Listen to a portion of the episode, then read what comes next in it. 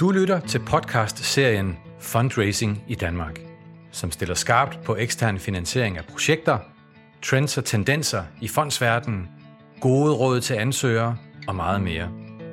Serien er produceret og tilrettelagt af konsulentvirksomheden Fundraiserne.dk og Danmarks største fundraisingportal Fonde.dk. Din vært er Rasmus Munk. Velkommen til dig, Viggo, og tak fordi du vil lægge vejen forbi Silkeborg og vores kontorer for at fortælle om fundraising, og jeg ved, du har nogle spændende cases med og nogle gode råd til ansøgerne. Men allerførst, så kunne jeg godt lige tænke mig at høre lidt mere om, hvem du er, og jeg tænker ikke, at lytterne kender dig. Du har arbejdet mange år i Skanderborg Kommune som udviklingskonsulent med fundraising, og har også arbejdet med det privat. Nu har du din egen virksomhed, hvor blandt andet Skanderborg Kommune er en af dine kunder, som du hjælper med rådgivning og sparring inden for fundraising. Men kunne du ikke lige forklare lytterne lidt mere om, hvem du er og hvad du har lavet? Det gør jeg gerne. Jeg kan godt få lyst til lige at hoppe historisk lige en anelse længere tilbage. Sagen er egentlig, at jeg er uddannet socialrådgiver. Ja. Og i 17 år har jeg arbejdet inden for fagbevægelsen. Det har især handlet om at få folk i gang igen efter arbejdsskader, men også at skaffe dem de nødvendige erstatninger, som de har haft ret til, som følger nogle arbejdsskader, ikke? Så i ret mange år lykkedes det efterhånden jo at samle en del millioner til disse uheldige medlemmer, der har fået ørerne i maskinen. Og det gik jo vældig godt, og det var egentlig sådan meget positivt arbejde. Men så nåede jeg ligesom til en erkendelse at sige, okay, det går jo egentlig meget godt det her. Kunne måske også samle nogle penge, der kunne komme flere til gode, end ligesom bare sådan på personplan. Så det hånd i hånd med, at jeg havde sådan et par indledende oplevelser på privat hånd med hensyn til at samle nogle penge, gjorde, at jeg fik blod på tanden, og så er der sådan gradvist udviklelse derfra. Så jeg har ikke gået på noget akademi i den forstand, udover at deltaget i Fundraising.dk's uddannelsesprogrammer med succes, vil jeg sige. Men ellers så har det sådan lidt learning by doing. Så i 2014 tog det skridt, at jeg synes som sagt, at det gik okay, det der med at krasse penge til arbejde, der var kommet til skade, og spurgte Skanderborg Kommune, om de ville kunne bruge sådan en som mig, med de erfaringer, jeg nu havde, ikke? Og det tykkede lidt på, og endte så med at sige ja, hvis ellers jeg ville kvitte mit faste job ved Dansk Metal. Og det tog jeg springet og gjorde, og havde så 8 måneder i 2014 til at vise mit værd, så man siger, og det lykkedes, og derfor blev det til en sådan rimelig succesfuld fastansættelse. Ja. Men måske, hvis jeg må fortsætte, Rasmus, lige en lille bitte anekdote er, at i starten af 90'erne kom jeg i bestyrelsen i et lille lokalt forsamlingshus, som de nu findes derude på landet. Og der fik jeg til opgave at skaffe ordentlige adgangsforhold, også for personer i kørestol. Og der var masser af trapper foran, men det lykkedes at kunne lave sådan noget bagom med en lille rampeløsning. Det ville koste nogle penge. Det synes den daværende bestyrelse jo var lidt dyrt, og det ene og det andet. Jeg kom ind i bestyrelsen, kasserer og så videre, ikke? Og så sagde jeg, det kan vi godt lave sådan og sådan. Måske vi kan få lidt hjælp udefra. Så jeg søgte 3 fonde på en gang. Det er ikke sikkert, jeg vil gøre i dag, men de bliver søgt på en gang. Og sørg om ikke de alle 3 gav de der cirka i datidens kroner. Jeg tror, det var 3500 gange 3, ikke? Det er ikke så meget, vil sige, men dog meget dengang. Og så havde vi et dilemma. Faktisk en overfinansiering af det. Så jeg ringede til 2 andre og sagde, jeg kan sige det, men vi har sådan set efterhånden fået det finansieret. Har jeg noget imod, at vi laver noget mere bedre tilgængelighed til det her 100 år gamle forsamlingshus? Det gik de begge 2 med til, således at vi faktisk havde den her overfinansiering. Og på den måde fik en god løsning, og forsamlingshuset kom nærmest gratis til en god tilgængelighed, ikke? Moralen i det, kan man så sige, det er det der med at tænke over, hvad der eventuelt i givende projekter kan fondsfinansieres, ikke? Og så gå i dialog med fondene, hvis man kommer i en eller anden uventet situation. Ja, der tog du lige hul på nogle af mine spørgsmål nærmest, men det er nu meget fint. Jeg kunne godt tænke mig, i forlængelse af det her, det giver mig lige nogle ekstra spørgsmål, men jeg kunne godt tænke mig at spørge dig, Viggo, hvad Hvad er et godt projekt? Et godt fondsegnet projekt? Kan man sige, hvad der er godt, eller hvad der er skidt? I forhold til, nu sagde du, så søgte vi bare lige det, og så sendte vi nogle ansøgninger og sådan til noget, var det handicaptilgængelighed, du sagde? Mm. Er det støtteværdigt, eller er det forsamlingshuse, eller? Altså, det er jo svært at opstille en fast liste, ikke? Men generelt så har jeg sådan ligesom i hvert fald en sætning, der hedder, altså det bare vil have mere af det samme. Det kan være forsamlingshus eller kulturhus, eller en skole, der ønsker sig et eller andet, ikke? Altså, jamen, det er svært.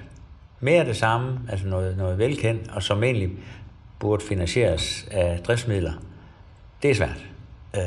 Så der skal hele tiden en ny vinkel på, og det skal gøre en forskel. Det skal gøre en afgørende forskel, ikke? Det er den der store besvarelse af, hvorfor lige det her? Hvad er det kan gøre godt for en gruppe mennesker, og betyde af nye aktiviteter? Så det gode projekt, det er altså der, hvor der virkelig er et kvantespring fra det, man har nu, til det, man kan opnå. Ja, fordi hvis bare vi lige ganske kort bliver ved forsamlingshusene eller kulturhusene rundt om, som der er mange af rundt omkring i Danmark. Hvis nu man skal have skiftet vinduerne ud, fordi de gamle, de er rødne, at det er et godt projekt. Hvis man skal have nyt gulv på, eller malet væggene, eller et nyt oliefyr, eller køkkenet skal opgraderes. Kan du sige noget om det? Altså, det gør da også en forskel. Ja, fordi jeg så videre i den der lille forsamlingshushistorie, ikke? Der var rent faktisk et pælrønt gulv, så røgen, at man faldt igennem en bestemt høstfest, den her sagt, ikke? Og så er der selvfølgelig andre ting, der er dårligt, når man kommer igennem. Toiletterne er nedslidt, der er ikke sket nogen forbedring i mange år, og vinduer og så videre, ikke? Og det lykkedes faktisk også at skaffe, jeg husker ikke noget meget, men måske 500.000 i datidens kroner, som følge af et nødvendighed med et nyt køkken, og noget omkring sceneforhold, ikke? Altså fordi et forsamlingshus har selvfølgelig nogle traditionelle ting, man laver, men kan man da også lave noget nyt fra sådan en scene og så videre, ikke? Og scenen var sådan en åbner, som betød, at man så også kunne få noget nyt gulv og så videre, ikke? Fordi hvad gør det med en scene, hvis ikke man kan sidde på noget gulv, ikke? Så kunsten er at lige brede lidt ud fra det der sådan helt nødtvungne problem, man nu har, til at se, hvad kunne vi øve godt tænke os? Så der skal noget kreativitet og noget mod til også at sige, ja, vi vil gerne noget mere. Det er ikke sikkert, vi kan nå det, men en beskrivelse af en noget højere mål end bare nogle nye vinduer. Ja, hvis jeg må blive lidt ved den her foreningstankegang, hvordan kommer man i gang med fundraising? Nu talte vi om, at der var noget learning by doing, og du havde måske en begrundet mistanke om, hvordan noget skulle gøres, dengang du sendte noget ud, det ved jeg ikke første gang, men hvordan kom man i gang med fundraise? Hvordan kommer man i gang? Jamen, det vigtige i hvert fald for mig, det er at gøre sit hjemmearbejde godt og grundigt, ikke? Altså virkelig finde ud af, hvad er substansen i det, man har med at gøre. Om det er et hus, eller det er en kulturhus, hvad det nu kan være, ikke? Altså at man har den grundlæggende DNA-forståelse af det, og så en god beskrivelse af det, man gerne vil nå, og får sådan hele regn rundt med målgrupper og alliancepartnere og så videre, ikke? Så det hjemmearbejde er gjort rigtig godt og grundigt, inden du fyrer noget af, for det er jo ikke noget, der er lettere end at finde en adresse via Google, og så fyre noget af, og så tror at det kan sgu nok på det. Kan du sige noget mere om det? Fordi det tænker jeg er meget interessant, at der er mange, der har hørt det her med, at så var der lige en, der sad en mørk aften og lavede en ansøgning og sendte den ud til lige så mange frimærker, som han havde købt. 50 frimærker, og så røg den ud til 50 fonde, og så kom der bare penge ind. Er det sådan, det foregår? Nej, det er jo nok ikke lige vejen. Så fyrer du det af, det du har, ikke? Altså, jeg tror, man skal også, når man har det der i grundigt hjemmearbejde, også lave en fondstrategi for sig selv, som nu altså matcher det projekt, der er, gående på, hvilke fonde er relevante, og så hvilke søger man af hvilke omgang. Det kan godt være, at man søger et par stykker ad gang, men at fyre dem alle sammen af på en gang, det svarer til nytårsaften klokken 6 at have brugt alt sit fyrværkeri på en gang, ikke? Altså, så har du ikke noget i baghånden. Så det kræver også en erkendelse af, at det tager tid. Det tager rigtig lang tid. Efter forarbejdet, ikke, så må man erkende, at den der med, for mig at se, altså en etapevis ansøgningsstrategi med fordel kan... For det er også noget med, hvilke fonde man gerne vil matche sammen, ikke? Altså, og så skal man jo nok starte med de store, der hvor det er relevant, fordi altså, det er alt andet lige lettere at have at gøre med nogle få store professionelle, end at sidde med 15 forskellige, der hver har givet mellem 5 og 10.000, ikke? Fordi der er mange hensyn for hver fond også, ikke?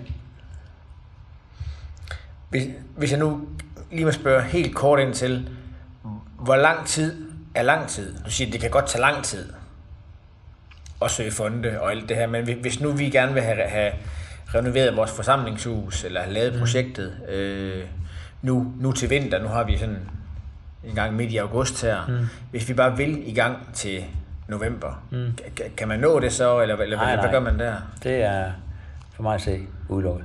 Altså man venter, man har en rig onkel i baghånden, så skal man sætte forskellige måneder her. Jeg vil nok sådan, afhængig af projekt og størrelse, sige et års tid. Det kan godt være, det er mere, men det kan nemt tage et år. Især hvis man har flere indtægtskilder i tankerne. Altså en ting er den klassiske fundraising, men det kan også godt være sponsorater. Stem dørklokker, hvis vi vil forsamlingshus, lokale folkeaktier, hvad man nu har. Og crowdfunding i sig selv tager jo også typisk en 3-4-5 måneder, hvis man skal lykkes med det. Så altså, igen for at ikke fyre det helt af på en gang, så i hvert fald ikke uvandt for mig at prøve at skal fortælle folk, at de skal være klar over et års tid. Det er ikke helt ved siden af. Du har lige givet mig ideen til en af vores næste podcast, der hedder forskellige finansieringsformer, fordi det kan vi lige dykke ned i en anden gang, men det er jo spændende, de forskellige finansieringsformer, der er. Men nu er vi her på fondsiden, selvfølgelig, så det vil jeg egentlig gerne fortsætte i det spor. Kan man så ikke bare starte projektet nu, kan man sige, og så søge midler, og så se, hvor mange penge man får ind? Nej, det vil være at springe over på gerne lavest, altså springe i mål. Altså det, så bør du jo ikke starte noget, før du har en finansiering. Altså ideelt set, før du har en fuld finansiering. Men du tager det etapevis, ikke? Så det er en... Du kan ikke... Der er ingen smutvej. Du kan ikke starte noget, før du har været den der fondsfase igennem, hvis det er så det, du vil satse på, som en klar medfinansiering. Okay, så man kan ikke gå i gang med et projekt, før man har stødt færdig, kan man sige?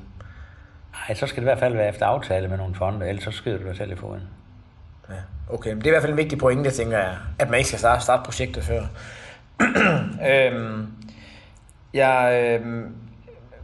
Vi får også tit det spørgsmål, Viggo, hvad er et lille og hvad er et stort projekt?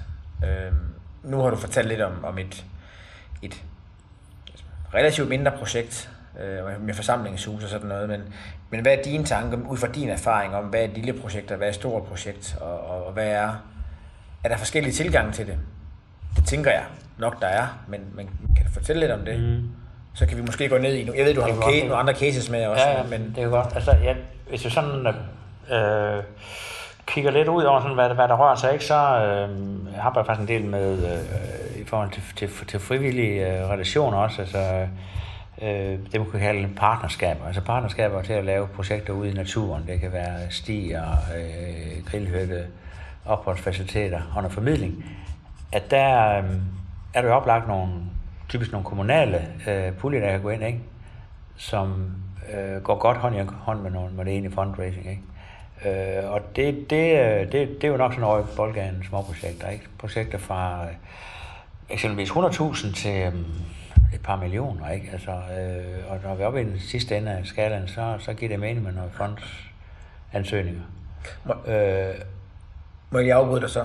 Hvis nu man har et projekt til 15.000 kroner, eller 20.000 kroner, eller 3.000 kroner for en sags skyld. Er det så ikke værd at søge, eller hvad? Nu du siger lille projekt, der skal det næsten være 100.000 kroner.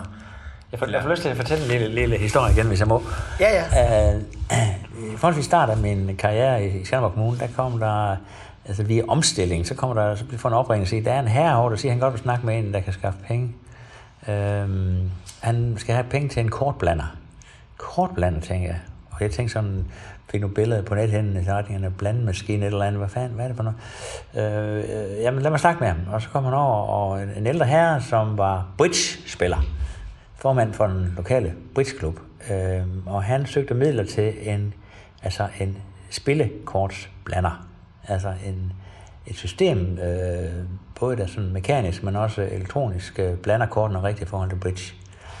Der lærte jeg noget, jeg ikke vidste i forvejen om kortspil, men det korte lange er, at sådan en gavtyv, den kostede 30.000 kroner. Og for dem var det rigtig mange penge. Altså, det vil man sige, 30.000 er det ikke bare et spørgsmål om at få nogle medlemmer til at betale, men de betalte i forvejen for huslejen, og de spillede den gang om ugen, ikke?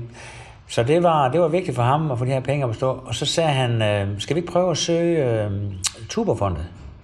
Tuberfondet siger så, jamen det kan vi godt, hvorfor tænker du det? Men han havde kendt til nogen i Nordjylland, der havde fået til samme vej.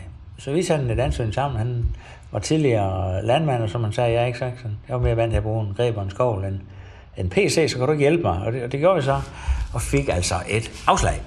Og det var han selvfølgelig ked af. Så sagde han, så tror jeg, vi skal prøve Velux. Så sagde jeg, Velux? Hvad mener du med det? Det er jo altså en af landets allerstørste fonde, som støtter store naturprojekter og forskning i det ene og det andet. Jo, men der var et eller andet, at de måske også godt vil hjælpe sådan nogle ældre som jeg. Og så er det, vi jo som bliver opmærksom på Velux særlige pulje for aktive ældre. Altså, hvor ældre gør en forskel for andre ældre også, ikke? Og så sagde jeg, jamen, jeg vil også da prøve, men så skal du altså have en egenfinansiering med. Hvad siger du til, at du selv stiller med 5.000 ud af de her 30? Ja, det gjorde han så, og så fyrede vi ned, og så sørger man ikke, den gik igennem med 25. Og manden var jo kisteglad. Så altså, igen, hvad er et godt og støtteværdigt projekt, ikke? Altså, men en god donation for os, hvor britisk spil kan gøre det jo ikke bare tidsfordriv. Det er rent faktisk, kunne han også fortælle mig, noget, der er med til at styrke hjernekapacitet og sådan nogle ting, ikke? Så altså, det gode projekt kan godt blive godt, hvis man finder nogle gode vinkler på det og får noget dokumentation på bordet. Spændende. Du nævnte også kort. Du nævnte også egenfinansiering på 5.000 kroner. Kan du sige noget om kort om egenfinansiering? Kan du sige noget om at hvorfor er det vigtigt at have egenfinansiering? Eller er det ligegyldigt? Nej, det er bestemt ikke ligegyldigt. Altså, fondene skriver tit, det er ikke nødvendigt at have nogen egenfinansiering. Nej. Jeg mener, det er nødvendigt, og på den måde, at det gør en forskel, når det skal vurderes. Selvfølgelig er det forskel fra fond til fond, men det hører sig til undtagelsen, at fonden giver 100%. Der er nogle mega store byggeprojekter, hvor det forekommer, men altså hovedreglen er, at du selv skal have noget grundfinansiering. Og det vil jeg jo nok sige er enten en tredjedel eller måske en halvdel. Så hvis du på en eller anden måde kan redegøre for det, enten at du har det, eller kan redegøre for, hvordan det kan hænge sammen, har måske nogle tilkendegivelser, at nogen vil støtte det, hvis frem det her kan realiseres, så er det jo også en dokumentation, du kan lægge ved eller indgå en ansøgning til en fond. Men vi har ingen penge. Er der andet, der kan være egenfinansiering? Ja, den klassiske er selvfølgelig egen arbejdskraft, ikke? Det er der for eksempel nogle offentlige puljer i nogle kommuner, der kører meget med, ikke? Det skal man endelig benytte sig af, og det skal selvfølgelig være reelt egen arbejdskraft. Og det kan jo alt være lige fra at tage fat med en skovl og en spade, men det kan også godt være forarbejde, være skrivearbejde og være kommunikation og sådan ting. Altså, kan man få nogle lokale banker med på noget? Kan man få en kommune til at stille en slags garanti, hvis og fremlæg? Så er det jo også reelt potentielt gode penge. Som en sidste ting, så måske lapper over i noget andet, så kunne jeg godt tænke mig at høre noget mere om de her partnerskaber og alliancer. Det er måske noget, som er vigtigere i større projekter endda også. Men det her med samarbejdspartnere og alliancepartnere, kan du fortælle lidt om vigtigheden af det? Ja, hvis jeg må prøve at hænge det op også på en aktuel case, som jeg stadigvæk arbejder med fra Skanderborg Kommune. Det handler om et søbad inde midt i Skanderborg by. nedenfor Kulturhuset i Skanderborg, og det har været undervejs i mange, mange år. Jeg er egentlig født politiker og sådan vokset fra at være en sandstrand til at være lidt træbro til at blive et regulært anlæg nu med både omklædning og toiletfaciliteter og sauna ikke mindst. Ikke? Altså, og i den sammenhæng, jamen, der har vi undervejs sådan udvidet kredsen af potentielle brugere, fordi rigtig mange synes, det er en god idé, og så har vi så gået i direkte, kan man sige, tæt dialog med nogle potentielle brugere af det, og det gælder både vinterbadere, triathlon, svømmere eller udøvere, svømmeafdeling, cykler og ikke mindst kano-kajak. Så det er for skabt en forståelse af, at det her det kan tilføre en udvidet aktivitetsmulighed for dem, har betydet, at vi har kunne altså opbygge den her alliance om, at det her det er noget, vi gør sammen, og det er noget, vi også skal drive sammen. Så det er ikke bare nogle vi løftige projektmæssigt i sin tid, der har fået en idé og beskrevet det, men at man ser det i en sammenhæng med de kommende brugere, der, det tror jeg er rigtig vigtigt, når man er oppe i store projekter. Jeg søger, at der er et projekt til 30 millioner, hvor der pt. Er 12,5 millioner finansieret eksternt. Så det er jo sådan en af de klassiske gode, ikke? Men igen, det tager tid. Det her, det startede i, altså fra begyndelsen i 2011, ikke? Og nu skriver vi 19. Kommer måske med held og lykke til at kan bade næste år, ikke? Så ja, ting tager tid. Har du nogle erfaringer fra nogle projekter, du har været med i, som er relevante at fortælle lytterne om her i dag? Jamen, jeg kunne godt tænke mig måske at runde af med med en, jeg har meget tæt ind på livet, faktisk i 20 år. Det handler om Ejer Bavnehøj, altså det højeste område i landet. Hvorfor det er også en vigtig pointe, at man kan bygge på noget unikhed. Ikke? Altså, der er ikke noget, der kan hvad højt angår, hamle op med Ejer Bjerge, hvor i det ligger. Så det har selvfølgelig været et fundament, vi har kunnet bygge på. Men det starter sådan set med, at vi fik det råd at tænke stort, og det forsøgte vi gøre tilbage til år 2000. Så stort, at vi foreslog et visitorcenter med temaet folkestyre, det danske folkestyre. Ikke? Og så kan man selvfølgelig tænke, wow, hvordan gør du det interessant for nutidens familier, ikke? Med ønsker om sådan aktiv formidling og sådan, ikke? Interaktion og sådan. Men det forsøgte vi at lancere lidt omkring, men inden da var der brug for at renovere noget gammelt tårn. Og der tog jeg faktisk en telefonskontakt til Realdania helt tilbage, og de sagde, det er ikke sikkert lige, det er der, vi skal lægge vores kroner i forhold til det med renovering og arbejde lidt med landskab. Men altså, hvis I har noget på det her folkestyre, altså noget nyt, ikke? Altså noget nyskabende, så kan vi måske snakke om det. Så vend tilbage, når du har det. Okay, jeg lader den så lidt død, og så går der sådan yderligere 5 år, hvor det lykkes at få en konstellation op af, at kommunen vil give en tredjedel af et landskabsprojekt, kan man sige, altså forbedret faciliteter for parkering, lys, beplantning og tårnrenovering. Kommunen med en tredjedel, og så daværende amt også en tredjedel. Og så stod vi lidt i en situation, hvor vi manglede ligesom den sidste, ikke? Den gik de dog så med på i Realdania. Så det blev starten på et langvarigt samarbejde med Realdania, altså hvor de trods et nej gik ind med en forståelse for at sige, her har vi noget, der er noget dybde i, og det er grundigt beskrevet. Og kommune og amt er med indover. Så det lykkedes med cirka 1,9 millioner der i 2005-6 stykker. Og sørger om ikke også, de gav den et hak mere i 2010 til en kioskbygning. Hvis jeg lige må afbryde dig der, hvorfor tror du, at de gav igen? Hvorfor gav de igen? Der var dels nogle formaliteter, der faldt på plads, nemlig en ny fredning. Og enhver, der sådan arbejder med naturfredningssager, ved, at det kan være en virkelig showstopper. Men det fik vi på plads, ikke? En fredning og en lokalplan, der gjorde, at vi kunne tilføre noget nyt, nemlig en kioskbygning. Og der fik vi altså mulighed for, frem for at klistre på et 100 år gammelt tårn næsten, kunne tilføre noget nyt, der kan noget nyt. Og jeg husker tydeligt, en gyser var, vi havde et område lagt ud til denne her kioskbygning, og så var der sådan en en arkitekt, der har slået nogle streger, sådan a la de der sådan store, kraftige overdækninger, der findes ude i skoven, altså Naturstyrelsens madpakkehus, jeg ved ikke. Og så sagde man i Realdania, jeg husker det tydeligt, sagde, hvad laver den bygning der? Nå, men det var sådan bare et bud på, hvordan man måske kunne lave sådan den her udvidede kioskbygning med toilet og det ene og det andet, ikke? Ja, den skal ikke være der, siger jeg så. Nå jo, det var nok meningen skulle ligge der. Jamen, den skal ikke se sådan ud. Hvad mener du med det? Jamen, det er fuldstændig under vores kvalitetsstandard. Så hvad gør vi så, sagde så der jo tydeligvis jokket. Jamen, du må finde en anden arkitekt. Og det betød jo stærkt at jeg må sige farvel til en arkitekt, vi har arbejdet med i flere år. Og finde en ny, fordi man altså forventede fra landets side, at det skulle være højere arkitektonisk kvalitet.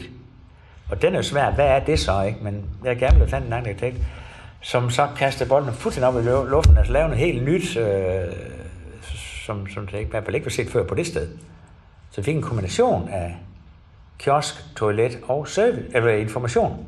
Altså en servicebygning, der både kunne servicere, men også kunne informere. Og det betød, at de gav 1,9 der i 2009-10. Og sørg om ikke, de var der igen her i et projekt, vi lige afsluttet i år, med 2,3 til noget nyt landskab omkring. Og det, igen, hvad er det, der gør forskellen? I mellemtiden kommer der det ind, at hele området får en fælles betegnelse, nemlig Ejer Bjerge. Så det at se det i en sammenhæng, og der er forskellige aktører indover, så det får et løft, gjorde de sørg om gav en tredje omgang. Og nu tror jeg, hvis jeg er helt ærlig, at den gavefest er slut, og det er vi også meget, meget glade for. Så vi snakker åbent om, at det var det. Men altså eksemplet er ligesom, at man kan gå dog fra et nej eller nogle forhindringer til at finde nogle nye veje. Ikke? Og det er jo egentlig det, altså et nej giver jo så egentlig en udfordring til at må tænke sig om på ny. Ja, så det at få et nej kan nogle gange være en gave, eller det kan i hvert fald medføre et ja senere, måske. Der er også den her pointe med, nu siger du under deres kvalitetsstandard og ikke i arkitektonisk værdi. Et meget vigtigt punkt, synes jeg også, det her med, at man ikke skal lave projektet billigt og dårligt, kan man sige, eller dårligere materialer, fordi så er det ikke så dyrt, og så er det ikke så mange penge, man skal søge om fra fondene. Men der ved jeg jo, at du også har erfaring med det modsatte, netop det her med at hæve niveauet. Det kan være, at det bliver dyrere, men det er også et meget bedre projekt, der har mere nyhedsværdi, kan man sige. Ja, og jeg ved ikke, om man kan sige wow-effekt over det, men måske også står længere og bedre kvalitetsmaterialer. Ja. Og det vil sige, at jeg erkendte meget klart den historie med kioskbygningen, hvor det var en ommer, at det var godt nok træls. Jeg kan huske, at jeg svedte koldsved i flere dage nærmest af. At man må erkende, at den udfordring betød, at vi har fået noget af langt, langt højere kvalitet, og noget, som folk værdsætter, ikke? Ja. Og det er også det der kunsten som projekt med, at når du får sådan en udfordring, må tænke, at det kan være, der er nogen, der vil lidt mere, end du gør, og dine rådgiver gør. Måske skulle du lige stoppe op og lytte lidt, ikke? Ja, jeg har faktisk noteret at gøre det, du er bedst til, ned, jævnfør din historie med ham. Nu ser jo landmanden der var bedst med en, til at styre sit landbrug i hvert fald, og måske ikke til at skrive og formulere sig. Men det her med at få flere folk ind i sit projektteam til at gøre det, som man hver især er bedst til, jeg tænker også er en god læring ud fra det her. Jeg ved ikke, om jeg fik afbrudt dig i din case-fortælling der. Nej, jeg tror, jeg sådan kan sige det, jeg skal sige som omkring Ejer Bavnehøj. Men altså, man kan sige, totalt set, så har vi nok fået over 20 år i alt, måske 15 millioner udefra til at lave forskellige forbedringer. Og vi er ikke udtømt endnu. men altså, det er da et godt læreksempel på, at det kan lade sig gøre. Har du et bud på, hvordan man bliver god til at arbejde med fundraising eller projektudvikling? Eller hvad sådan, hvis man sådan skal arbejde med eller blive god til fundraising, hvilke kompetencer er gode at have, eller hvad skal man gå efter? Ja, hvad skal man gå efter? Ikke? Man skal i hvert fald ikke gå efter de tilsyneladende hurtige, nemme løsninger. Ikke? Det der med at knalde noget af en sen nattetime. Altså, lave nogle udkast, tænke sig grundigt om, få det kvalitetstjekket af andre og sådan, ikke? Altså, Og så kommer vi nok også ind på sådan et nyt tema, hvis vi må det, Rasmus, lobbyvirksomhed, ikke? Altså jeg har været involveret i et stort projekt på en højskole syd for Aarhus, nemlig Egmont Højskolen, i samarbejde med den daværende forstander Ole Laut, og på den front var han virkelig en lærermester i forhold til lobbyarbejde, ikke? Altså han var kendt for at være god til at færdes på de bonede gulve i staden, og det der med at jeg kan få taletid og være i stand til på en positiv måde at banke en dør ind ved en fond eksempelvis, ikke? Det er jo guld værd. Ja, men det kan måske være vores sidste punkt her i dag med lobbyarbejdet. Hvis du kan fortælle lidt mere om vigtigheden af det, og måske komme med et eksempel fra, om det så er den lokale spejdergruppe, lokale forsamlingshus, der søger en relativt lokalt orienteret fond. Tænker jeg, der er forskel på det, og så for eksempel, når en progressiv og nytænkende kommune som Skanderborg Kommune og dig henvender sig til nogle af de større fonde. Det er der vel forskel på, eller hvad? Ja, det er der selvfølgelig. Og de store etablerede fonde, ikke, med sekretariater, det kan da være svært at få den der sådan tætte personlige kontakt, ikke? Men lidt afhængig af hvem det er, så har de også kapacitet til at kan komme ud, ikke? Altså min erfaring er, at kan du løse dig at få dem ud og se den lokalitet, vi snakker om, de rammer, som er måske nedslidte eller elendige, men kan blive kæmpe løft, hvis man kan tilføre en ny facilitet. Så gør det altså forskel at få tingene gået igennem.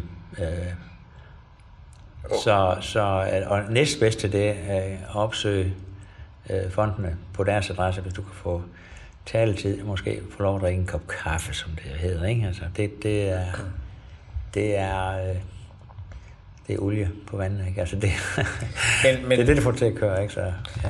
Men hvis jeg nu er en idrætsforening eller en spejdergruppe, hvordan skal jeg have opskriften på? Hvordan ringer jeg så til en fond og får dem inviteret på besøg?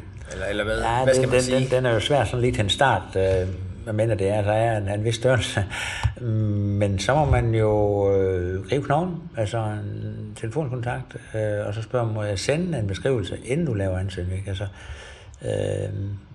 give sig selv og andre lov til at sige, vi laver et udkast for eksempel, ikke?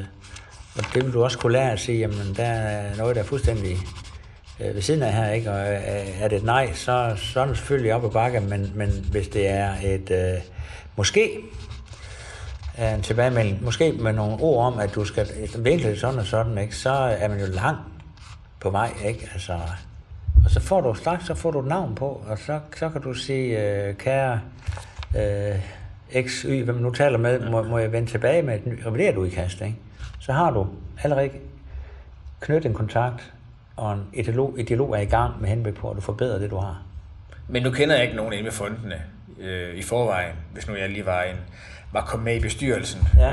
I en forening eller en organisation. Altså, jeg kender jo ikke nogen. Kan jeg bare ringe til dem, eller hvad? Ja, hvorfor ikke? Altså, du kan ikke få mere end et nej. Og de er jo dog venlige mennesker, de er sat i verden for... Vi skal huske på, de er sat i verden for at hjælpe folk, ikke? De er sat i verden for at få noget af de pengetanker, de har. De kommer ud og virke. Så altså... Ja, du må bare ikke blive skuffet ved det første nej. Men det er der, det kommer ind og have en god strategi om, hvem du snakker med. Og det kan være lidt svært at komme igennem måske, ikke? Ja, de har travlhed det ene eller det andet, ikke? Men ja, nummer et er en personlig kontakt, altså det øje til øje, ikke? Men alternativ telefon, og så deraf følge det op med at skrive. Man kan jo også selvfølgelig skrive et forslag på forhånd, ikke? Men så ved du bare ikke lige helt, hvordan du rammer ind, ikke?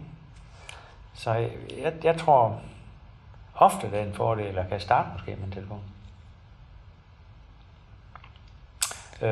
Og har du en eller anden relation til nogle personer i fonden, så kan det være sådan døråbneren til, at det er nogle andre, der har med det område at gøre. Men det gør, at der går en eller anden viden, bliver leveret videre i fonden og siger, nu ringer Lars Peter fra Sønder Omme, kan du ikke lige snakke lidt med ham? Ja. Ja. Kan du her til sidst også sige lidt mere om, altså, hvorfor er lobbyarbejde vigtigt? Eller hvad er det lobbyarbejde, det gør? Hvad er den der dialog der? Altså, jeg går da ud fra, at alle projekter bliver behandlet lige, når de bliver sendt ind til fondene. Men hvorfor er det så vigtigt at have taget en dialog forud for det? Jamen altså, nu bliver lobbyarbejde måske også sådan, i nogens ører opfattet lidt kontroversielt, ikke? Odiøst og hvad ved jeg. Men det handler jo om, altså det andet ord, for det er jo sådan en dialog, ikke? Altså det er... få lov mundtligt at fyre noget af og få lyttet til, hvad der bliver sagt, og måske sammen finde ud af, hvad skal der til af tilretning for det her. Det er et godt projekt. Men altså den proces og den aktivitet kan, altså i større projekter, det eksempelvis den der med kortblanderen, det vil ikke give mening at lave dialog der, ikke? For det lå faktisk det højre ben, den her aktive ældre pulje, de har. Man skal bare opfylde kriterierne. Bare.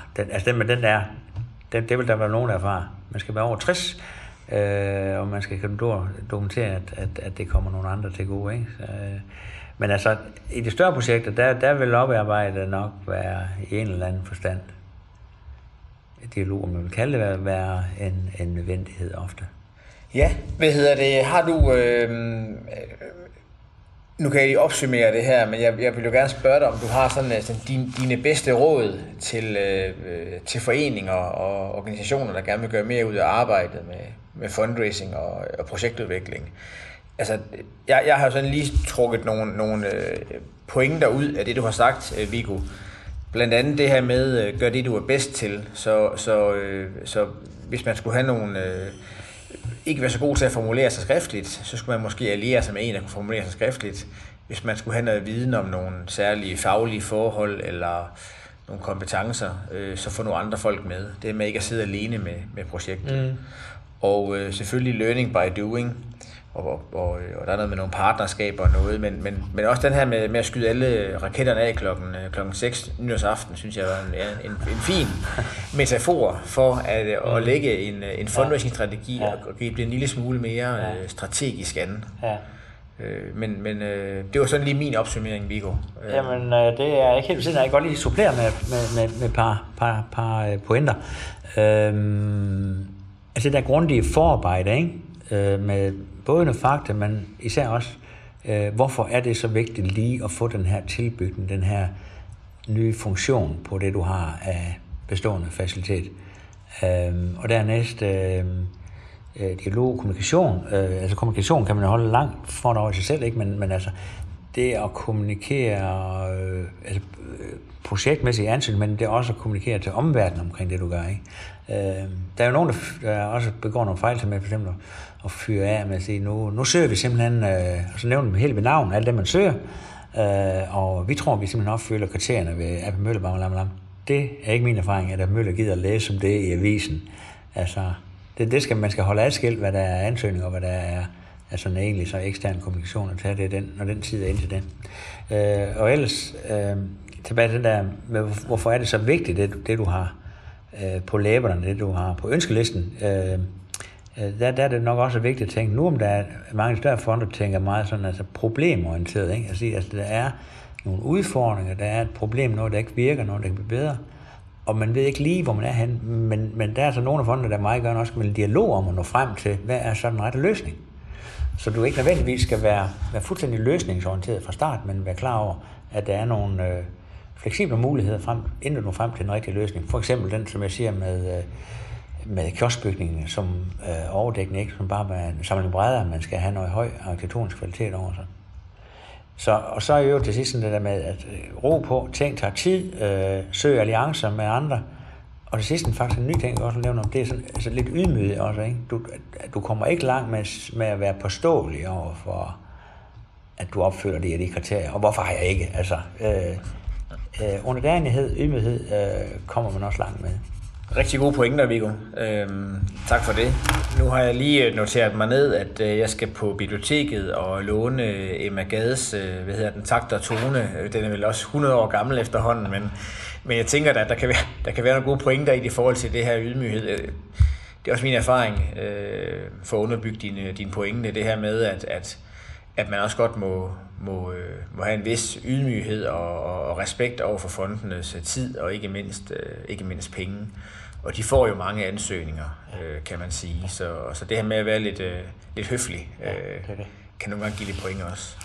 Henning Larsen, den nu afdøde arkitekt, han brændte jo lidt fingrene over for A.P. Møller eller hvad det nu var, ikke sandt, ikke? Og så udgav han jo på en bog bagefter, han kaldte den "De skal sige tak", ikke? Og det var jo et citat fra den gamle her Møller, ikke? Altså, og det er så vigtigt at have med også, selvfølgelig, at den der med ydmygheden, altså tak på en værdig måde, på en fuldstændig måde, også over for offentligheden, når man får et støtte, ikke? Ja, så man kan komme igen og bevare det gode forhold. Mm. Ja.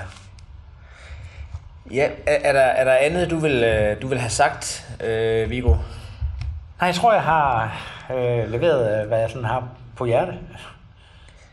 Ja, det har i hvert fald været spændende at have dig i studiet, og vi har været vidt omkring med både forsamlingshuse og søbade, og ikke mindst en kortblander til bridge, så stort som småt. Jeg er sikker på, at vores lyttere har fået nogle gode råd og inspiration til, hvordan de kommer videre, eller bare starter op med fundraising. Jeg vil i hvert fald gerne sige dig stor tak, fordi du kom, Viggo, og jeg har noteret mig ned, at jeg skal invitere dig i studiet en anden gang til en snak om forskellige finansieringsformer. For der kunne jeg høre, at du ved en hel del om forskellige finansieringsformer til projekter, og der er noget med noget skatepark og nogle andre ting og sager, du har været involveret i der. Så det er lidt en cliffhanger til næste podcast med dig. Ja tak, det lyder godt. Mit navn det er Rasmus Munk, og du har lyttet til podcasten om fundraising i Danmark, produceret af fundraisingvirksomheden Fundraiserne.dk og Fonde.dk. Vi høres ved.